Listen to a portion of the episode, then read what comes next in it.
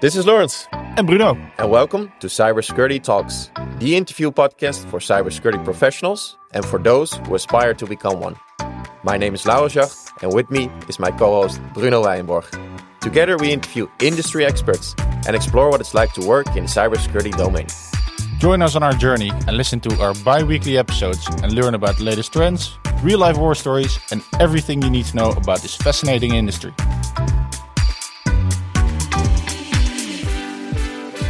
Welcome back to another episode of Cybersecurity Talks. We're very excited to announce today's guest, Jelle Niemantsverdriet. Jelle is a national security officer at Microsoft and has been active in the cybersecurity domain since 2004.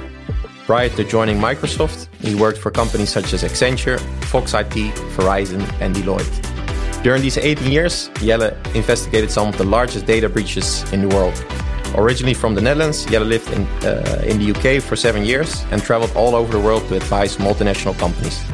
Jelle graduated as a Master of Science in Artificial Intelligence, which I find very cool, and later also completed his MBA from the University of Chicago.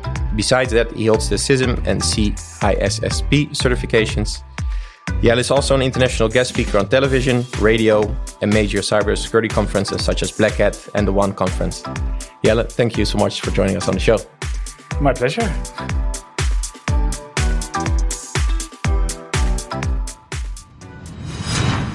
What you need to know about me. We always start with uh, the same line of questions. So uh, here goes. What meal do you start your day with? Uh, yogurt with uh, cruesli. Nice. Android or iOS? iOS. What's your favorite phone app? Ooh, um, most probably WhatsApp. Okay. Working from home, office, or a mix? A mix. Actually, I want to jump back. Uh, WhatsApp is it not Signal? Well, it, it, no, it's uh, because I want to uh, be able to actually uh, send messages to people who will also read them or receive them. and uh, as as much good as many good things as you can say about Signal, um, yeah, there's still not enough people I think who use it, uh, and might also be some of the features that are not as good yet as WhatsApp. Yeah, um, yeah, I fully agree. It's hard to switch because yeah, not everybody's on yeah, it. No, indeed. Yeah. Okay, are you a gamer? No. Okay, laptop, desktop, server, or VM? uh, laptop. What's a guilty pleasure of yours? But I, I uh, used uh, used to watch uh, and rewatch the old Knight Rider uh, episodes, um, but this was still on VHS uh, video, and then I fast forwarded them a little bit, and this was something that my student, uh, the, the, people I lived in the student house with, was always were always making jokes about. So that was that's definitely a, a guilty pleasure for sure. Okay, and cloud or on prem? The cloud. First word that comes to mind when I say cybersecurity? People. Nice. And your password? well, the, actually, passwordless. Uh... okay. The beginnings. And now you work as a, a, national security officer at Microsoft. It's a very broad term. Can you uh, elaborate what what the position entitles? Yeah, it's it's it's a bit of a, a vague role, you could almost say. It's, it's I often compare it to um, sort of an ambassador almost, like an ambassador to a country, and in my case, then um, an ambassador for Microsoft. Um, so yeah, representing Microsoft to our customers, to partners, to the government, um, to help them yeah deal with with cybersecurity challenges, um, and it's then mostly about um, how we as Microsoft are taking uh, care of our security yeah. Um, and not so much about the security products, which of course we also uh, uh, have to, to and, and, are adding more and more to the to the portfolio. So it's often about what do we do to keep our services secure, uh, and of course then also those discussions, especially when you're talking cloud. Um, what do we do as Microsoft? What should you do as a customer? And yeah, yeah what are the potentially gray areas uh, that you should really carefully think about?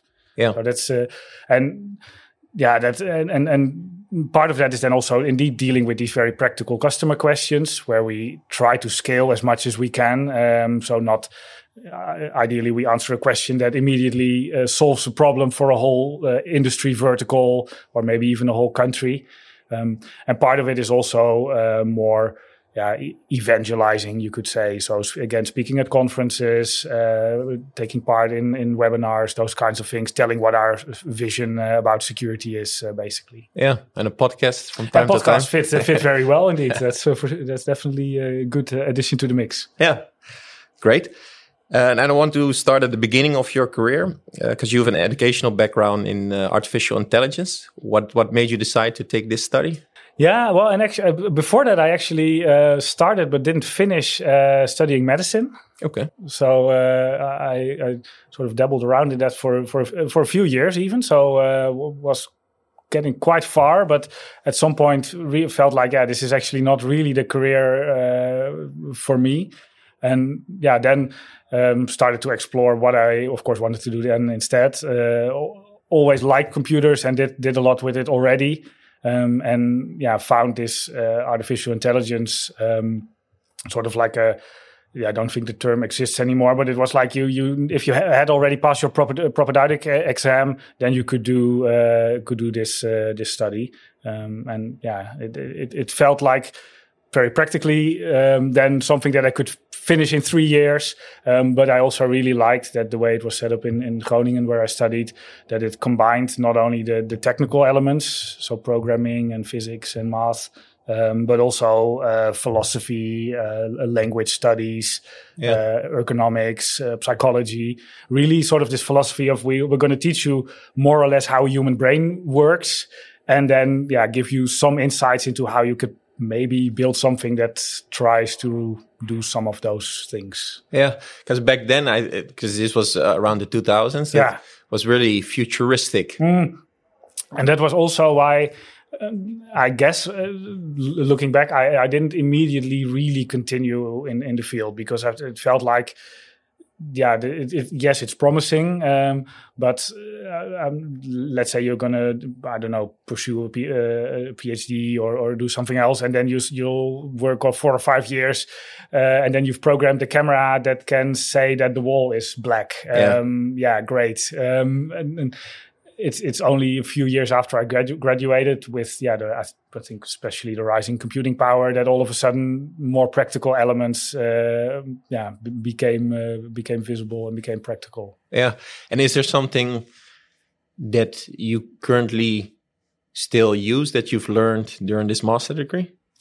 Yeah, I think I think especially the um, ergonomics part is uh, so so like yeah human human centered design uh, th- those kinds of topics. Uh, at least the, the interest that it sparked, uh, yeah, has still continued throughout my career. Um, really, this notion of we yeah you, you can decide design something on paper and you've probably done it with the best interest and uh, it looked great on paper and as soon as you put it in someone's hands they're going to use it in a in probably in a different way than you intended and in I think in our field, we still then in those cases are saying no no no you're doing it wrong. Uh, you're sort of the iPhone you're holding it wrong uh, Yeah. idea, and gonna um, yeah maybe educate people and put up signs on the wall and and tell people louder and in bigger fonts and maybe colors whatever. Um, but I think in, in, in those kinds of courses, you were really taught like, yeah, the, the user finishes the design. Um, if they're using it in a different way than you intended it, yeah, that's probably then the way um, it, it it sort of feels if you want to use it. And yeah, then then you should probably adapt towards that situation instead of trying to push people back to your paper design. And that's yeah, uh, not something we do a lot yet in in security. It's it's improving, I think, but um, there's still a lot of uh, ground to cover there. Yeah. And then with the artificial intelligence, you, mentioned that that was also the introduction to computer science. And uh, was that also the introduction to cybersecurity? Yeah, a little bit, I guess. It, it's um, because I was on, on, on the way here thinking uh, thinking a little bit, uh, and in a way, I think I always had a little bit of this.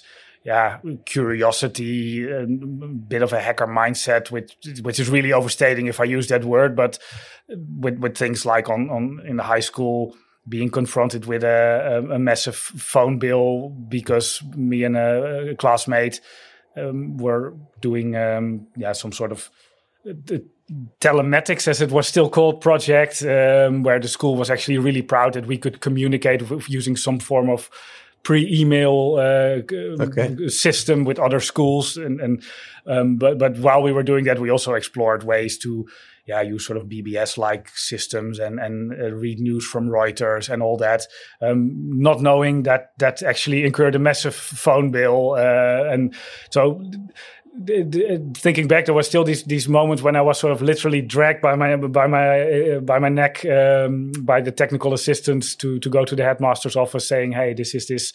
Well, in that that time, thousands of guilders of uh, bill. What have you been doing? What have you done with the computer? Yeah. Um, I guess that's sort of where it started, uh, and and from there, building on to in in the early stu- study days. Um, doing a lot at the um, at my rowing club, um, including building the website, uh, writing software to um, to do time management and, and regatta management.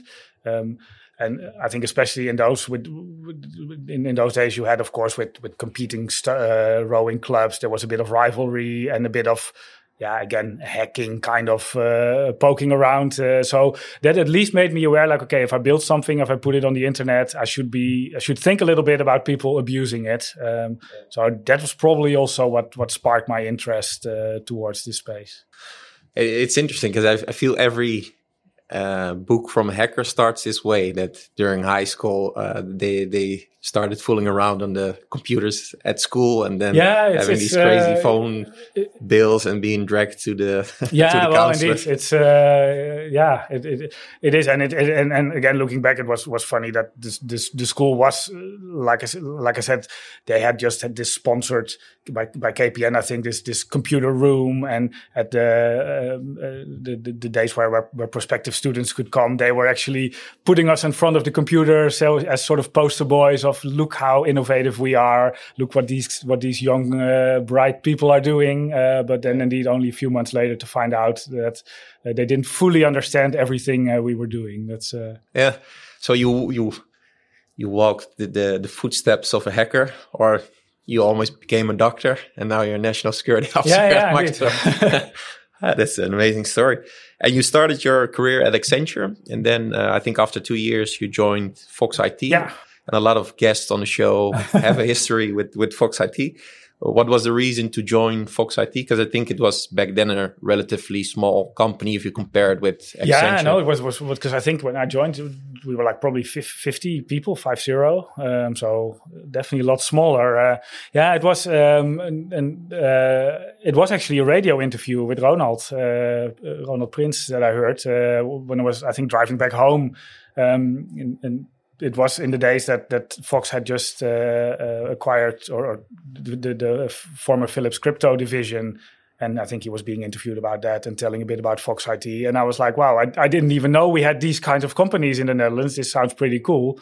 Um, checked them out, and um, yeah, also looked at the, the the careers section on the website, and there they had this vacancy for a, I think it was called forensic IT expert, and I really had this feeling like, okay, reading through the job spec, um, they've this is me. Uh, only my name's not on top yet, but uh, I, I pretty much tick so many of these boxes. Uh, I should really give this a go. And um, yeah, and then I managed apparently to convince them as well. And uh, Yeah. yeah, the, that's how I uh, how, how I came there. And uh, and it was adding to that, I think a good time because indeed the, the company was relatively small. Um, they were looking at that department for a um, yeah what, what was called a coordinator. They were really scaling up from having individual um, forensic uh, uh, investigators working individually on cases or in very small ad hoc teams to working in in uh, larger larger teams and have a coordinator who would sort of divide the work, deal with the customers and all that. And yeah, I could actually fill that role, and with that, yeah, literally have every incoming phone call uh, come via my desk, uh, and and and yeah, that that gave me a very good insight into what was happening. Uh, I could review every report that went out. But I could also, um, yeah, dip in into the technical work whenever uh, it fitted my background. So, uh, yeah, in that sense, a really good learning ground uh, in in those years to get get very well acquainted with the technical side and also the more, yeah, I guess managerial report writing, all those elements of uh, Yeah. doing investigations, doing incident response. Incident response. And can you give an example of a of a cool incident response case or forensics analytics? Yeah, it's it's. Um, I think it has really evolved in because in those first Fox IT days, we were a lot of the cases were still because we were a, forensic uh, investigation company. We could also do um, investigations that involved uh, actual people. So in those days, there was still a lot of misconduct of IT systems in in every uh, in every thinkable way, with which included like people watching porn at work, uh, but also um, yeah, of course, stealing money from their employers, whatever you could think of. Um, but it, at towards the end of my my Fox career, it evolved more into what we call now incident response, and yeah, then we had the first wave of uh, internet banking attacks, which I think were really interesting because um, yeah, then they were new in the technical aspects. So there were way, yeah, elements where the banks could not really detect what was going on um, because the, yeah, the, the, the criminals were using a new way where you it was really hard to us to see on the receiving end, like, hey, is this actually the, the normal customer or is this the criminal? And and often you would see a switch in IP address or in browser uh, because it was uh, yeah like a, a, man in the middle attack as it's called. Now it was man in the browser, so the the the, the, the malware was actually part of the victim's computer, uh, so to say, and. Um, and and that was uh, yeah I think a really yeah nice wave sort of to be to to be involved in because the you had this really this cat and mouse game of us helping the banks to detect those attacks. Um, yeah, the banks involve improving their detection, criminals improving their methods, and sort of back and forth uh, all the time. And yeah, that was a uh, those were definitely very interesting cases to uh, to work on. And yeah, I said we didn't really call it incident response then, but yeah, since then and like later at Verizon and Deloitte as well, um, yeah, it, it, grew more into those kinds of uh, kinds of attacks. And you were a pretty young guy still at, at that point, and then maybe uh, somebody from the bank calls you as, as a coordinator and says, "This is the situation. Yeah. We're under a lot of stress right now. We we need your help." How how was that for you?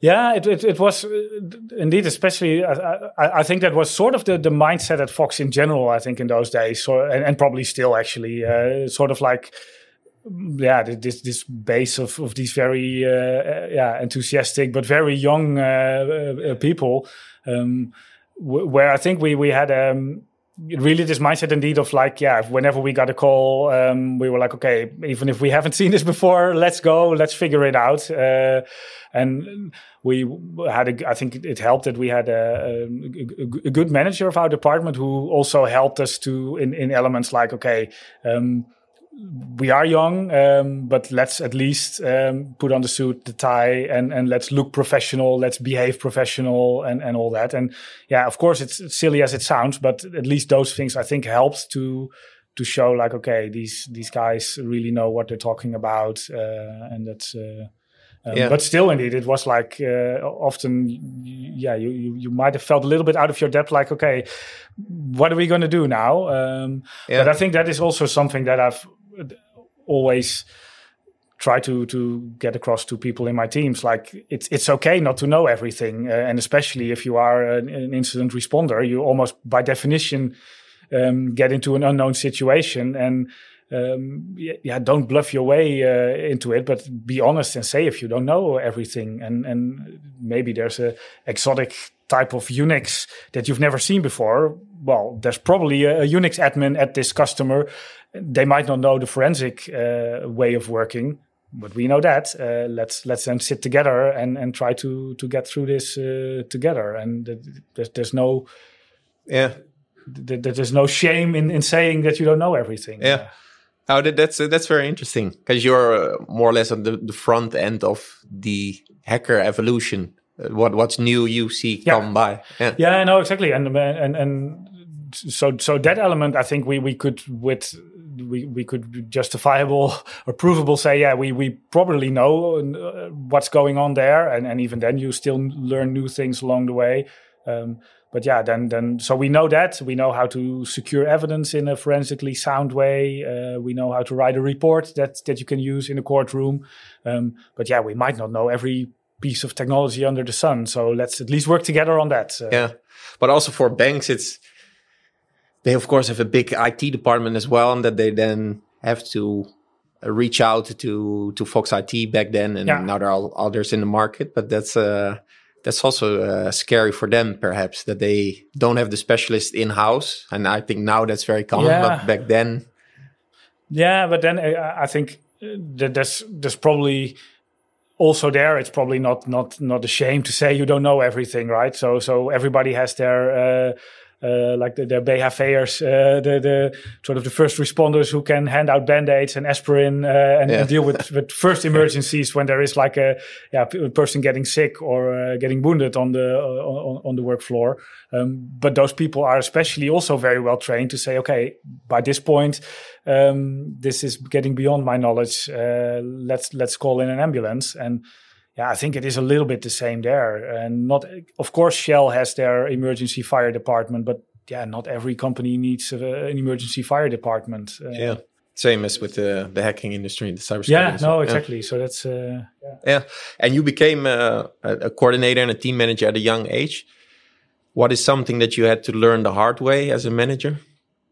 I, I'm probably by nature, um, so I'm not- very confrontational, uh, and and probably, and, and that helps on one end because then in, in situations where that involves maybe a team or a group, I'll probably have the group figure it out to a certain extent, and then I'll be like, okay, then let's we'll, we'll do it this way. Um, but of course, if you are at some point like the yeah the the, the manager, the boss, the, the person that people look to, there might be situations where people are also really expecting you to say, okay, we're going to go this way, um, and this is my decision. And I think I'm not always. I might sometimes wait a little bit too long, or maybe even avoid that uh, taking that decision from time to time, and especially in those early days when I was. When I felt like, okay, I'm new to this company, I'm new to this field Yeah, why do I even have this role? Uh, there, uh, get me out of here. yeah, no, well, maybe, maybe not that because I, I did actually really like it, but there were at least some situations where, where we had to set up sort of team structures and processes, and, and I might have let the group process evolve a little bit too long. Where yeah, people might have expected at some point to say, "Hey, um, we're just going to do this way." That's uh, yeah, but yeah, that's you you you learn along the way, I guess. That's, yeah. uh, But it's great to be out of your comfort zone. Yeah. uh, at that young age already. And after Fox IT, you joined uh, Verizon, also as a, a principal uh, yeah person, and uh, again in forensics. Yeah. I think you worked on a lot of international uh, forensics and incident response cases. Is there one particular that you remember from from that area? Yeah, it's it's um, yeah. So so indeed, we worked a lot of because we we had a relatively small but very experienced team, and we were covering yeah the whole EMEA, so Europe, Middle East, uh, Africa region, uh, and also working regularly with our colleagues in the US. So that was indeed really the time where you had like the sort of the flight case with your equipment, well, almost next to your bed, uh, ready to go, and and saw a lot of planes and hotels uh, in those days.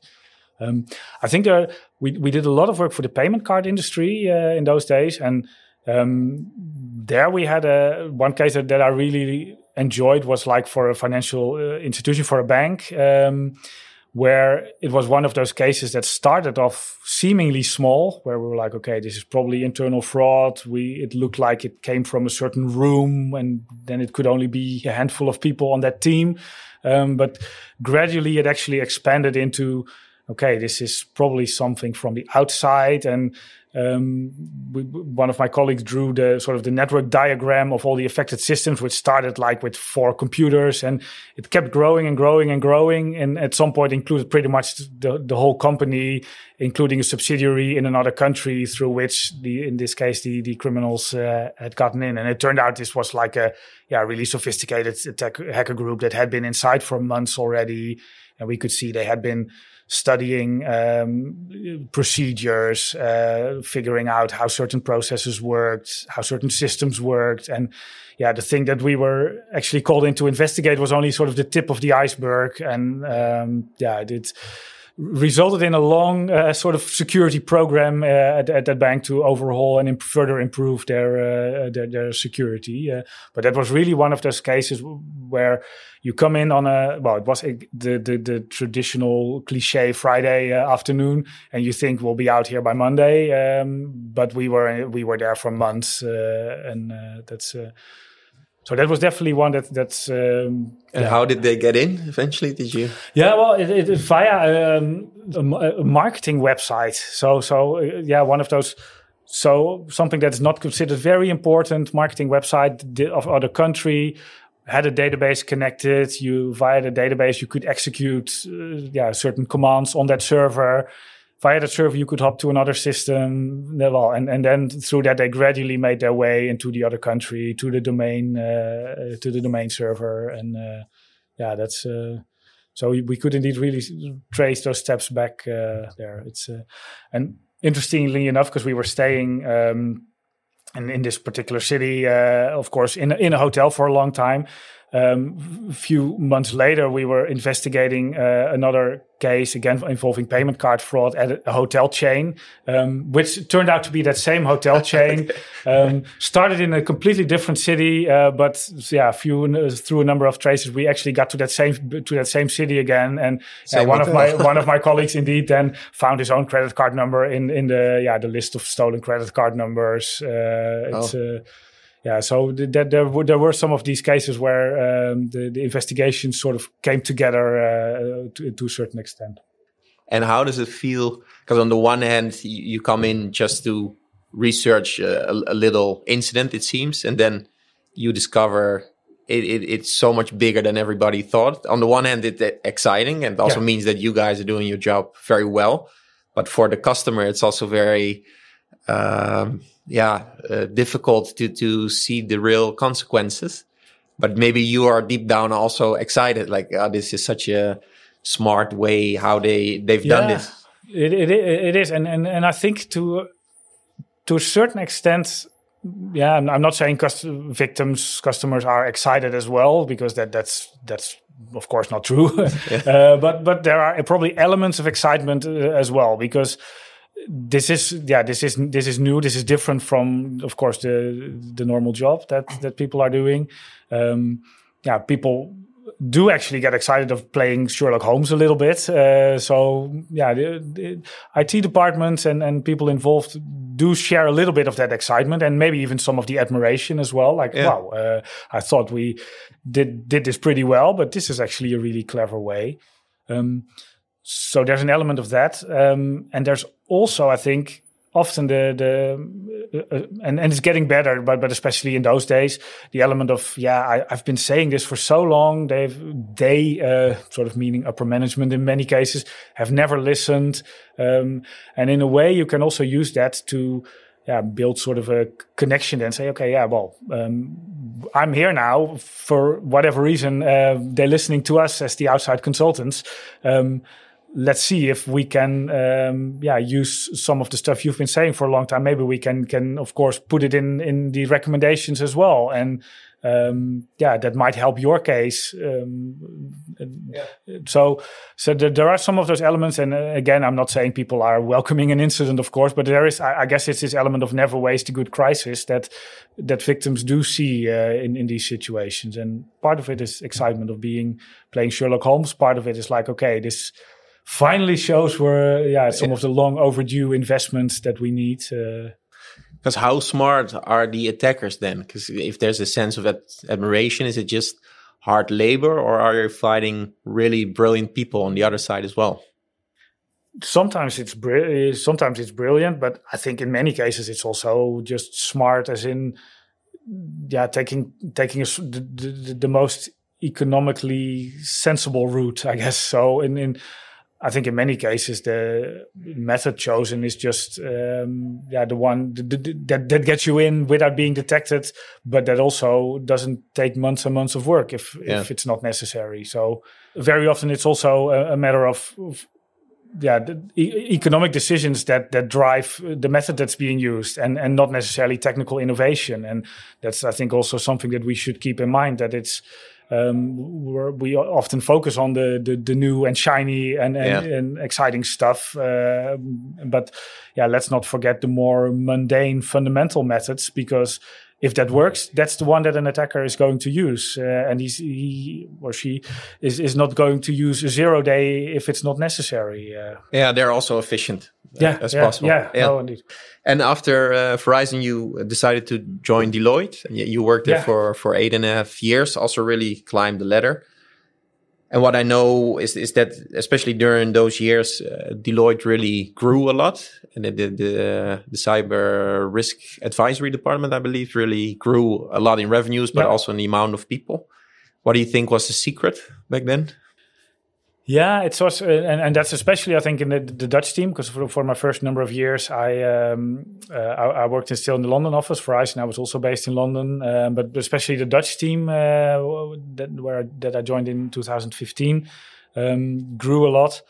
Um, I think what they did really well, and that was I definitely cannot take credit because they already started that before I joined, but um, they really started to um, in, invest in sort of yeah technical profiles already early on, and and also recognize that um, to make to be an attractive employer uh, that you cannot just um, yeah whenever whenever people enter the building put them on the same blue suit get, make them sort of push them through the mold and make them do the same standard work because that's not what excites technical talent. Um, you need to offer them maybe a different career path uh, yeah, different types of projects, and yeah, the, the the Dutch team already started doing that since I guess 20, uh, 2010 or maybe even a little bit before that, um, and that that built a great mix of very capable technical people and yeah, then adding the more strategic business insights that, of course, is, is also sort of typical Deloitte, uh, made created a very powerful combination. Uh, My hiring criterias. And you also became the the director for the whole department. I think the for for for people, uh, talent and, and recruitment. I assume you hired a lot of people or were involved in a lot of hiring processes. What do you usually look for when hiring a, a young cybersecurity professional? Yeah, um, yeah. I, I'm looking for for words like sort of interest, passion, and, and, and that sounds, always sounds a little bit cheesy. So that's why I'm hesitating also a little bit.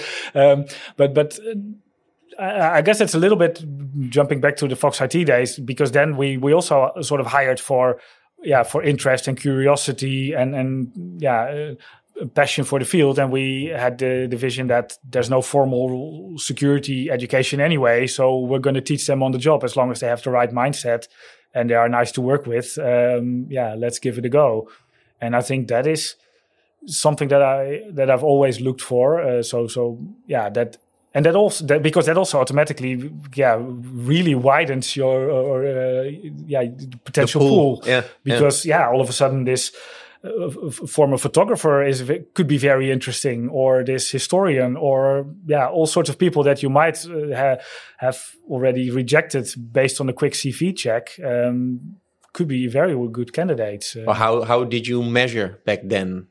How how do you measure for curiosity? Yeah that that's that's Everybody can say I'm really Yeah, interested in no, the indeed, field and I read yeah. a little bit. But yeah but but i think you you you what what i at least tried was was then to um uh, in, in in the in the interviews to yeah maybe even do stuff like give give sort of a mini case uh, and yeah jointly work through that and um, and then uh, again also so part of it is looking at a broad profile also defining the field in, in broad terms because i think yeah the if you only consider security to be a technical uh, field again you're, you're ruling out uh, a very relevant set of skills uh, because I think the problem is often not so much a technical problem, but far more often about yeah maybe influencing the business or getting the right budget or setting the right priorities. Um, yeah, you don't need a hacker to do that. In fact, the hacker will get very bored if you ask him or her to do that. Um, so so I think that also helped, in, and and then in those kinds of cases as well to to sure maybe dabble a little bit on the the technical elements if that was right for the role or the person. But you could also add in a case like yeah, there's there's, there's a new uh, maybe a new CISO and they ask you for their priorities. Um, this is sort of the situation. Where would you start? What are the questions? Uh, what do you think is important? And Yeah, yeah, I think that that's very good to to wider the pool and and also search for the the uncommon profile. I, I think that that's Yeah, uh, no, that's very valuable. I, I, it's it's valuable. The pool, the pool, uh, the funnel gets bigger, uh, the t- but the team also gets better because it's um, nice to work yeah, in such a multidisciplinary. yeah. team No, and I, I think that is that that's definitely something that worked very well in in, in uh, at the Dutch Deloitte team, uh, where you had these. Yeah, you had these technical teams, but you had this also this this strategy team, as it was called, and yeah, in, in all these teams we try to have very different profiles, but yeah, you, especially working together, you created a good mix of not only sort of finding problems or bugs or whatever, but also being able to transform a department or a company and yeah, really make it make a change because that is still something that security struggles with uh, in many many cases. And uh, when it comes to certifications, you you got the two most famous certifications yourself. I think is it something you also would look for as a hiring manager? Yes and no, I guess it's it's it it, it does show, I guess, uh, s- yeah, to it does show, I guess, stamina of, of being able to, especially something like CISSP, where which is just yeah, the very broad range of topics, um, yeah, lots of study material. Um, so yes, it, it, it shows that it shows, shows a certain breadth of, of uh, knowledge as well. Um, but then again, I've, I've worked with incredibly brilliant people who didn't have any of these certifications. So I wouldn't be wouldn't bluntly reject a CV just because none of these is on there. Uh, Okay, yeah. And then uh, to to jump back to your career after Deloitte in the, in the heart of a global pandemic, you Yeah. decide to leave Deloitte after eight and a half years and and join Microsoft. yeah, What was so attractive about that uh, opportunity? Yeah, it was a little, and, and actually, when, I made the decision, I, I of course did. Well, the pandemic was slowly starting, but by by no means already uh, evolving. Uh, I, actually, I handed in or, or sort of told told uh, our managing partner that I was leaving on the day of the first uh, lockdown uh, or, or the first working from home uh, day. So um, definitely didn't have a feeling yet how how that was going to evolve. Um, but that aside. Um, yeah, it, wa- what was attractive, I, I, I had always said that like if I'm ever going to do something else, it's probably not going to be at another consultancy where you're pretty much doing the same thing with a different logo on the building. And I already felt like I was playing for probably the, the, one of the best, if not the best team in the Netherlands. Um, so I had always said if if I'm going to do something else, it it's probably you know uh, I'll be at the other side of the table. Um, yeah, whether it is uh, some sort of security officer or whatever role it would be. Um, but I had, but I then always added like, but at least it needs to be somewhere where they take security seriously. Um, and yeah, that's. Uh, I think that's definitely the case in uh, at Microsoft. Uh, that that last part. I, I hope so. and um, and what I liked about the role, as- I said in, in the beginning, it of course, especially this this sort of this ambassador part. Um, already at Deloitte, I gave a lot of, of presentations, did a lot of conference speaking, and so on. And I really liked that part uh, of of the role. That was, uh, to, and I had a little bit of that same feeling I I had at Fox IT when I had the job spec. Like, okay, again, this is me. Uh, my name's not on top, uh, and yeah, that that sort of uh, in- yeah, it it encouraged me to yeah get into that first coffee conversation, uh, explore it a bit further, and uh, felt like okay, this is actually um, an exciting role. Uh, it's a, a company that takes security indeed incredibly seriously, uh, that invests a lot in security um, and and does security at scale. Um, that's I think something that is yeah almost scary a little bit. Uh, the the the, uh, the numbers uh, of well of, of attacks of products, uh, all, all that. So. Um, yeah, there's lots lots to be done. there's lots to protect. There's there's the stakes are high. The the um, and and we always say as a yeah large cloud provider, you sort of inherit uh, all your customers well compliance requirements first of all. So you need to uh, be aware of of yeah local legislation and all sorts of compliance schemes in every industry under the sun. But you also inherit everybody's attack model from ranging from the script kiddie to the nation state and everything in between. And um, yeah, that makes it a very exciting uh, world to be part of. Yeah, I can imagine if you also work with with uh, all the municipalities and, and and the government institutions, and a lot of them also uh, are fully depending on Microsoft. That it's it's really the stakes are incredibly high. That that must be. Uh, it also gives a, a good feeling, I assume. Uh, yeah, as long as, as long as we as we do our job right, of course. No, but but uh, jokes aside, that's uh, um, yeah, that that is something that is that is uh, yeah again sometimes a little bit scary, uh, but um, yeah, if we if we do it well, it is it is something where you really make an impact indeed. Where where maybe something that is only a small change in the product, um, yeah, influences uh, thousands, if not hundreds of thousands of companies and organizations worldwide. But uh, The big security opportunity. I also hear some criticism from from cybersecurity professionals, and that's that they say this is a unique opportunity because everybody's moving towards the cloud. That that is the unique opportunity to really enhance cybersecurity levels all across the globe.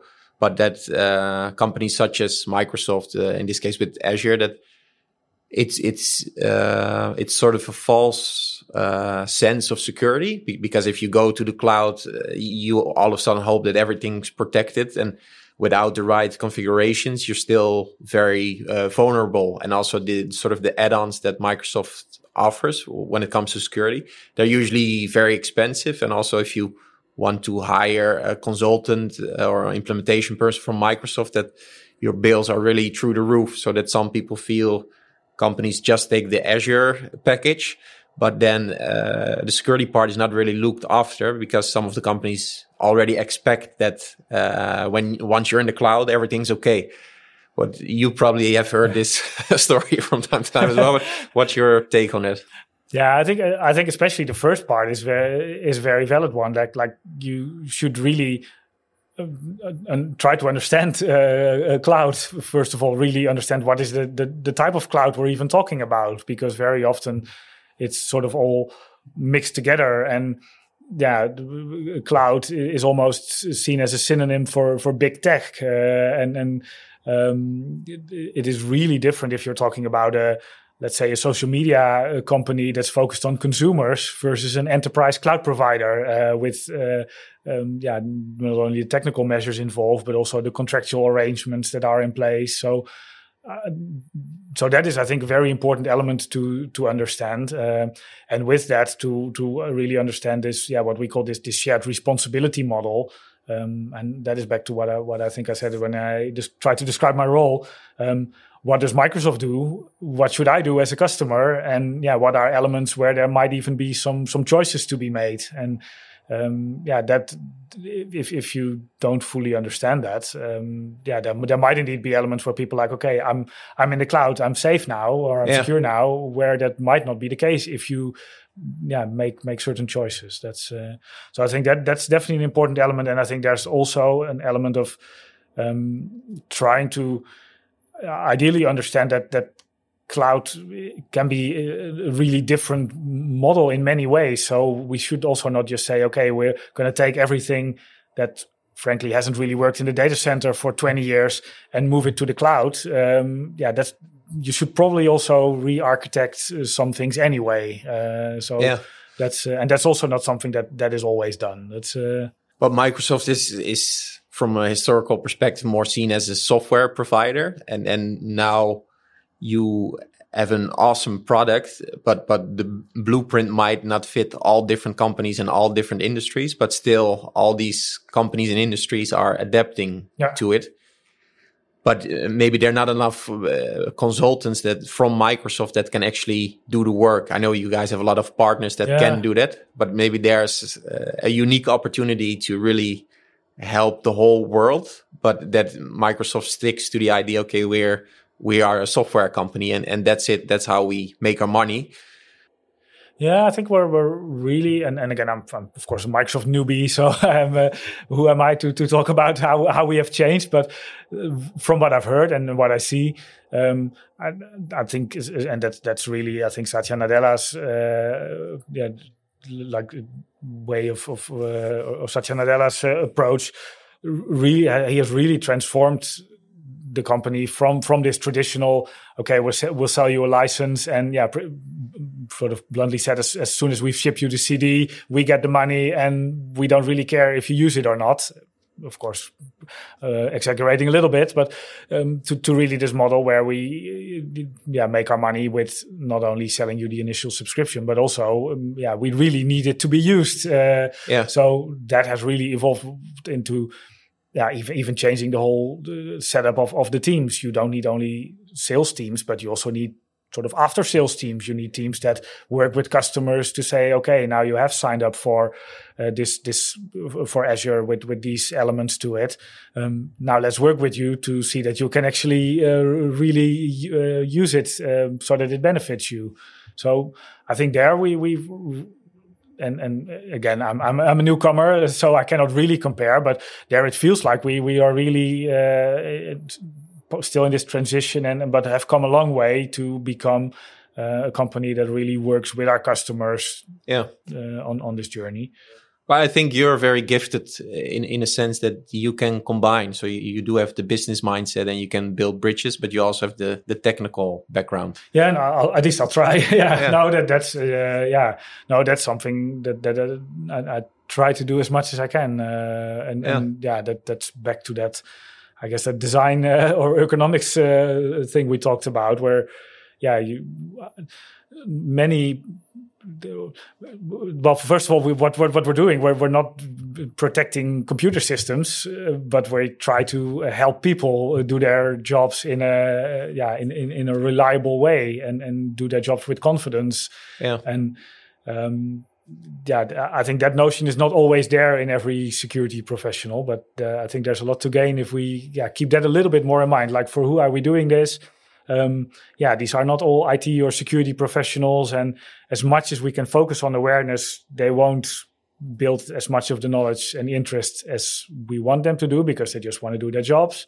Um, and yeah, let's try to build more sort of forgiving, fault tolerant systems, uh, yeah, that that that uh, actually allow you to make a few mistakes along the way, uh, and and uh, yeah, one one click on the wrong link shouldn't immediately result in your company be on the front page uh, the day after. Yeah, yeah, and uh, looking at the future, is there still some problem that you really would like to solve, and um, also looking at that ambassadorship, maybe you want uh, security to be more involved in, in, in the boardrooms, that, that it's it's more spread throughout the companies, or are there other aspects that you would really like to solve?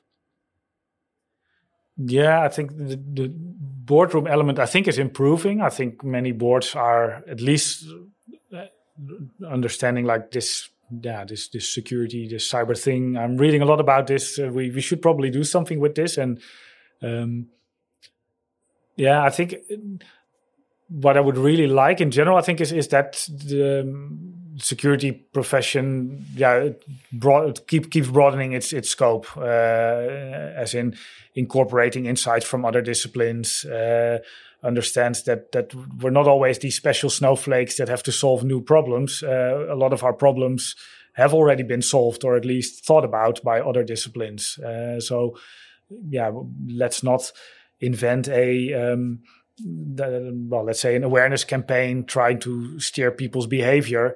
Um, let's us techies should not invent that if we have a marketing department who has been doing this for decades, um, or if we're looking at um, I don't know, uh, maybe influencing uh, um, again choices that people make when configuring a product. Um, yeah, there's lots of economics, behavioral psychology uh, kind yeah. of research being done. Um, yeah, let's try to incorporate that as much as we can and not reinvent the wheel uh, every time. Yeah, but I like that you're saying this because it also goes back to what you guys did with Deloitte, that you already hired a lot of people from different disciplines. Yeah. And maybe that's also where the secret lies that that uh, you first have to start with bringing in different people from different backgrounds that go into the security teams that can maybe build that bridge more easily with the rest of uh, the company. Yeah, no, yeah. I, th- I, think that that's definitely an, an, an, approach where, which at least I'm convinced is is, is the way forward. Uh, and and indeed, if if because I think a lot of the challenges are again not not necessarily technical and and um, I often say we don't have a bug finding problem in security; we have a bug fixing problem. Uh, and and yeah, in, instead of keeping fo- to focus again on finding new stuff and, and breaking things, and yes, there's a lot of fun in the, in that. The, I know, and I've I've I've done that, and I've had teams who, who've done that, sure, but many organizations really struggle with actually f- f- fixing uh, stuff, even stuff that's already very well known and that's been well known for for years, if not decades Yeah. Um, and helping them with that again doesn't really or doesn't necessarily require you to have a, a cybersecurity degree or be an, an have your OSCP or whatever. Um, but yeah, you can you can just as well uh, solve if you are um, well uh, an archaeologist uh, or whatever else. Yeah, and for for the the the people that are listening that are not yet in the cybersecurity field, but but uh, would maybe like to tap into it, what what advice would you give them, or what makes it so exciting to to work in this industry? Yeah, I, th- I think it is. Well, with, without wanting to repeat repeat myself too, too, much, but I think it is, at least for me, it is really this this yeah this, this broad and with that actually uh, hard uh, elements of, of, of the field. Uh, yes, it's technical and, and it's at the forefront of technology when, when, when we spoke about these these incidents.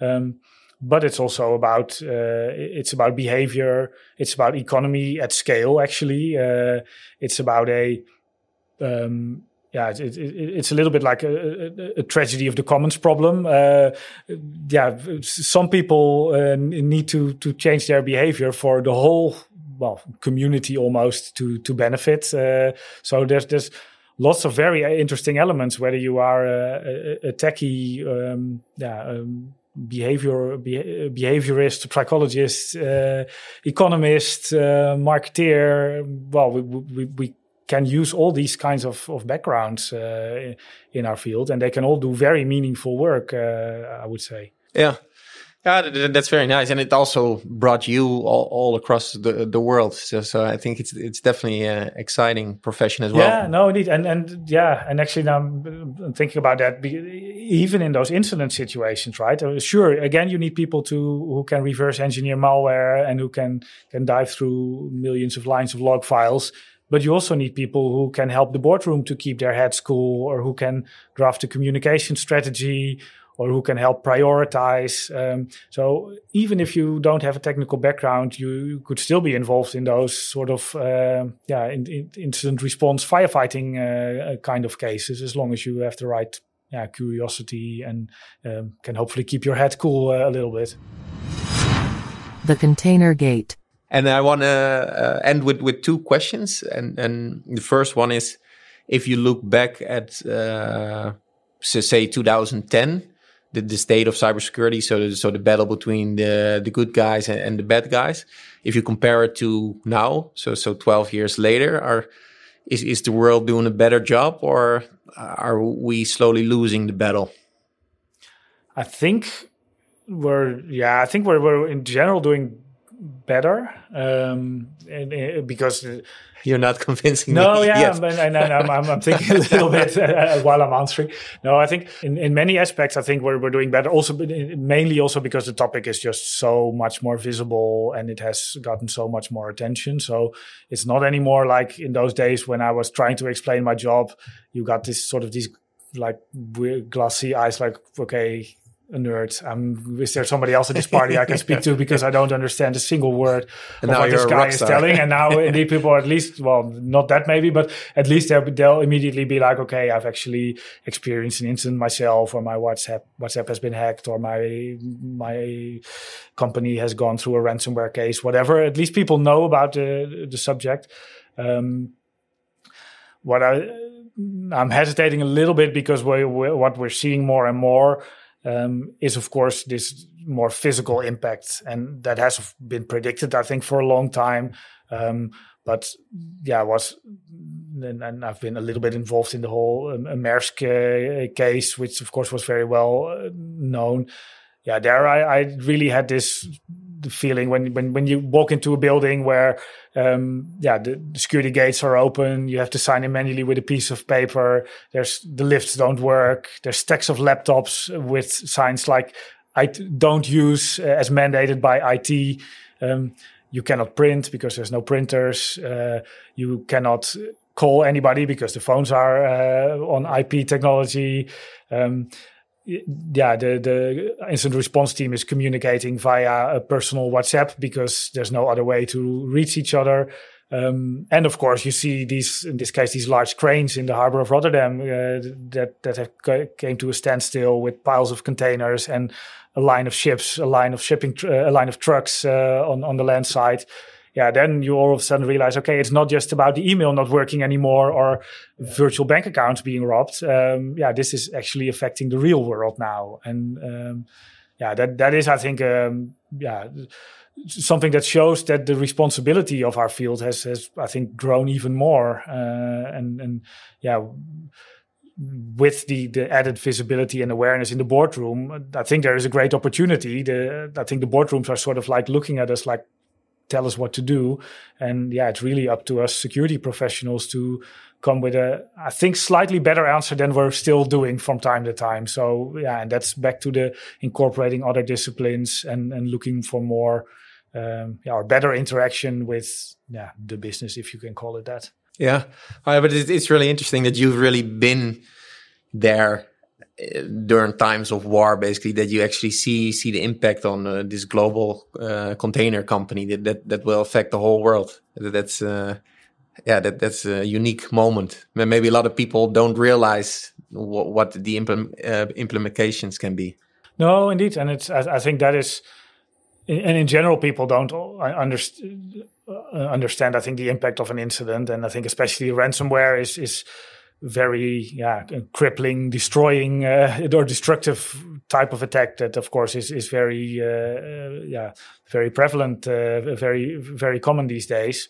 Um, I think that is something that that I could not recommend enough. Uh, again, having been in a lot of incidents, to to really think about stuff going wrong before it's actually going wrong. Uh, so prepare for for the war in times of peace. Uh, yeah. And and yeah, you go through even something as simple as going through a, a sort of an, a, a, small fire drill, uh, a mock incident. Um, take a fictitious scenario um, and yeah, take your plan from the drawer and get the right people in the room, and you very quickly see stuff that breaks because you might not have the right disciplines in the room. Um, you might not have the right agreements with your uh, IT your service providers. Um, you might not know their contact details, very silly practical stuff. Um, yeah. But yeah, again, you can better practice that in the safety uh, of of, a, of an incident drill than a real incident. And yeah, by doing that, you you hopefully become a lot more effective uh, if if you are in the middle of an actual uh, problem. Yeah, yeah, that's a very a very good recommendation. Yeah, did you also see the differences? One, I, I squeeze in one more question, but yeah, did you really see see the difference? Between companies that already went to a sort of a fire drill and, and when it actually happened they were better prepared and yeah no, I, I, think that they uh, you see a lot still that there's a lot of an incident is, is by definition a lot of uncertainties and you have to take decisions in uncertainty. Um, but i think teams that have rehearsed better um, yeah they actually do that and they don't because it's very um, easy to, for example, fall into this analysis paralysis. You'll be like, okay, what if the we don't fully understand the situation yet, but if the IT team works on it for another day, we might know a little bit more. Uh, or if we, yeah, wait for whatever other thing going on, we might know a little bit more and sort of postpone taking actual decisions. And I think well rehearsed teams, well trained teams, yeah, do that a lot better. They say, okay, I don't really understand the situation yet, but based on what I know right now, this is what we're going to do. We're going to um, revise the situation tomorrow at this time. Um, and yeah, maybe we have to adjust course a little bit, but yeah, they really get going. Uh, and they have a lot of practical stuff in place. So they might have a, a plan on how to communicate. They might have boilerplate statements already at hand. Um, their their legal team is fully briefed. Um, so yeah, there's decision making is better, and a lot of practical stuff is already in place. Uh, there's so much work involved already during this fire drill situation. Yeah, there's yeah, so yeah, much no, stuff to, uh, to, think and, but, but in a way, it's, it's, it's also a fun thing to do. It's it's uh, yeah. Again, there's a, there's a of course it, it's it's a terrible situation, but there is a share of excitement in many cases as well. Uh, um, so even those those drills are very realistic and uh, and help you to yeah to to bring bring in this case the incident response team together uh, and and maybe build new insights um, uh, that that you can use even without an incident already. Yeah, maybe that you can even share with with the industry. That yeah. that, that, would also be great. Yeah. Oh, you're a true ambassador. really enjoy this uh, this conversation. Uh, but looking at the time, uh, I would like to ask you the, the final question. And um, that is if there's one signal message you can send to all the CISOs across the world, what would it say? Oh. I'm testing your ambassador but, but, skills but here. But I, am not sure all the CISOs are on Signal, so I should probably use WhatsApp right now. Um, a good yeah. CISO should be on Signal, I, I guess. Yeah, I think it's um, yeah. The, the, I, am de debating between two. One is uh, is really still about uh, please enable enable MFA, so multi-factor authentication, uh, and of course I know many of them have already done that, but I think that is still such an incredibly effective uh, mechanism uh, that that at least makes a lot of account steal account based attacks uh, yeah, a lot harder. So that's one. But I would probably also say something along the lines of uh, "It's about the people, stupid." Uh, sort of kindly, mildly paraphrasing. Uh, I think it was Bill Clinton in this case. Um, but really, to to because I think that is still something that's overlooked. Uh, we still think it's it's only about technology and systems, but we, like I said earlier, we forget it's about our colleagues or our customers or our families who try to use technology in a yeah reliable way. And uh, yeah that that's uh, something that we uh, we should really get between their ears if you ask me. Yeah. I love that. It, it it's about people stupid. That's a, a nice way to uh, to end the podcast. Thank you so much uh, for joining us. I, I, really enjoyed this and uh, i learned a lot about also the current state of cybersecurity and also what what the, the the, cloud solutions will will bring us and in general just very nice how enthusiastic you are. Uh, I think you're really a true uh, security ambassador. So that's uh, that's great. Keep up the good work. All right. Well, I enjoyed uh, doing this. So yeah. Thanks for the invite. Thank you. Thank you for listening to Cybersecurity Talks. We hope you've enjoyed this episode with the latest trends, war stories, and exciting career anecdotes.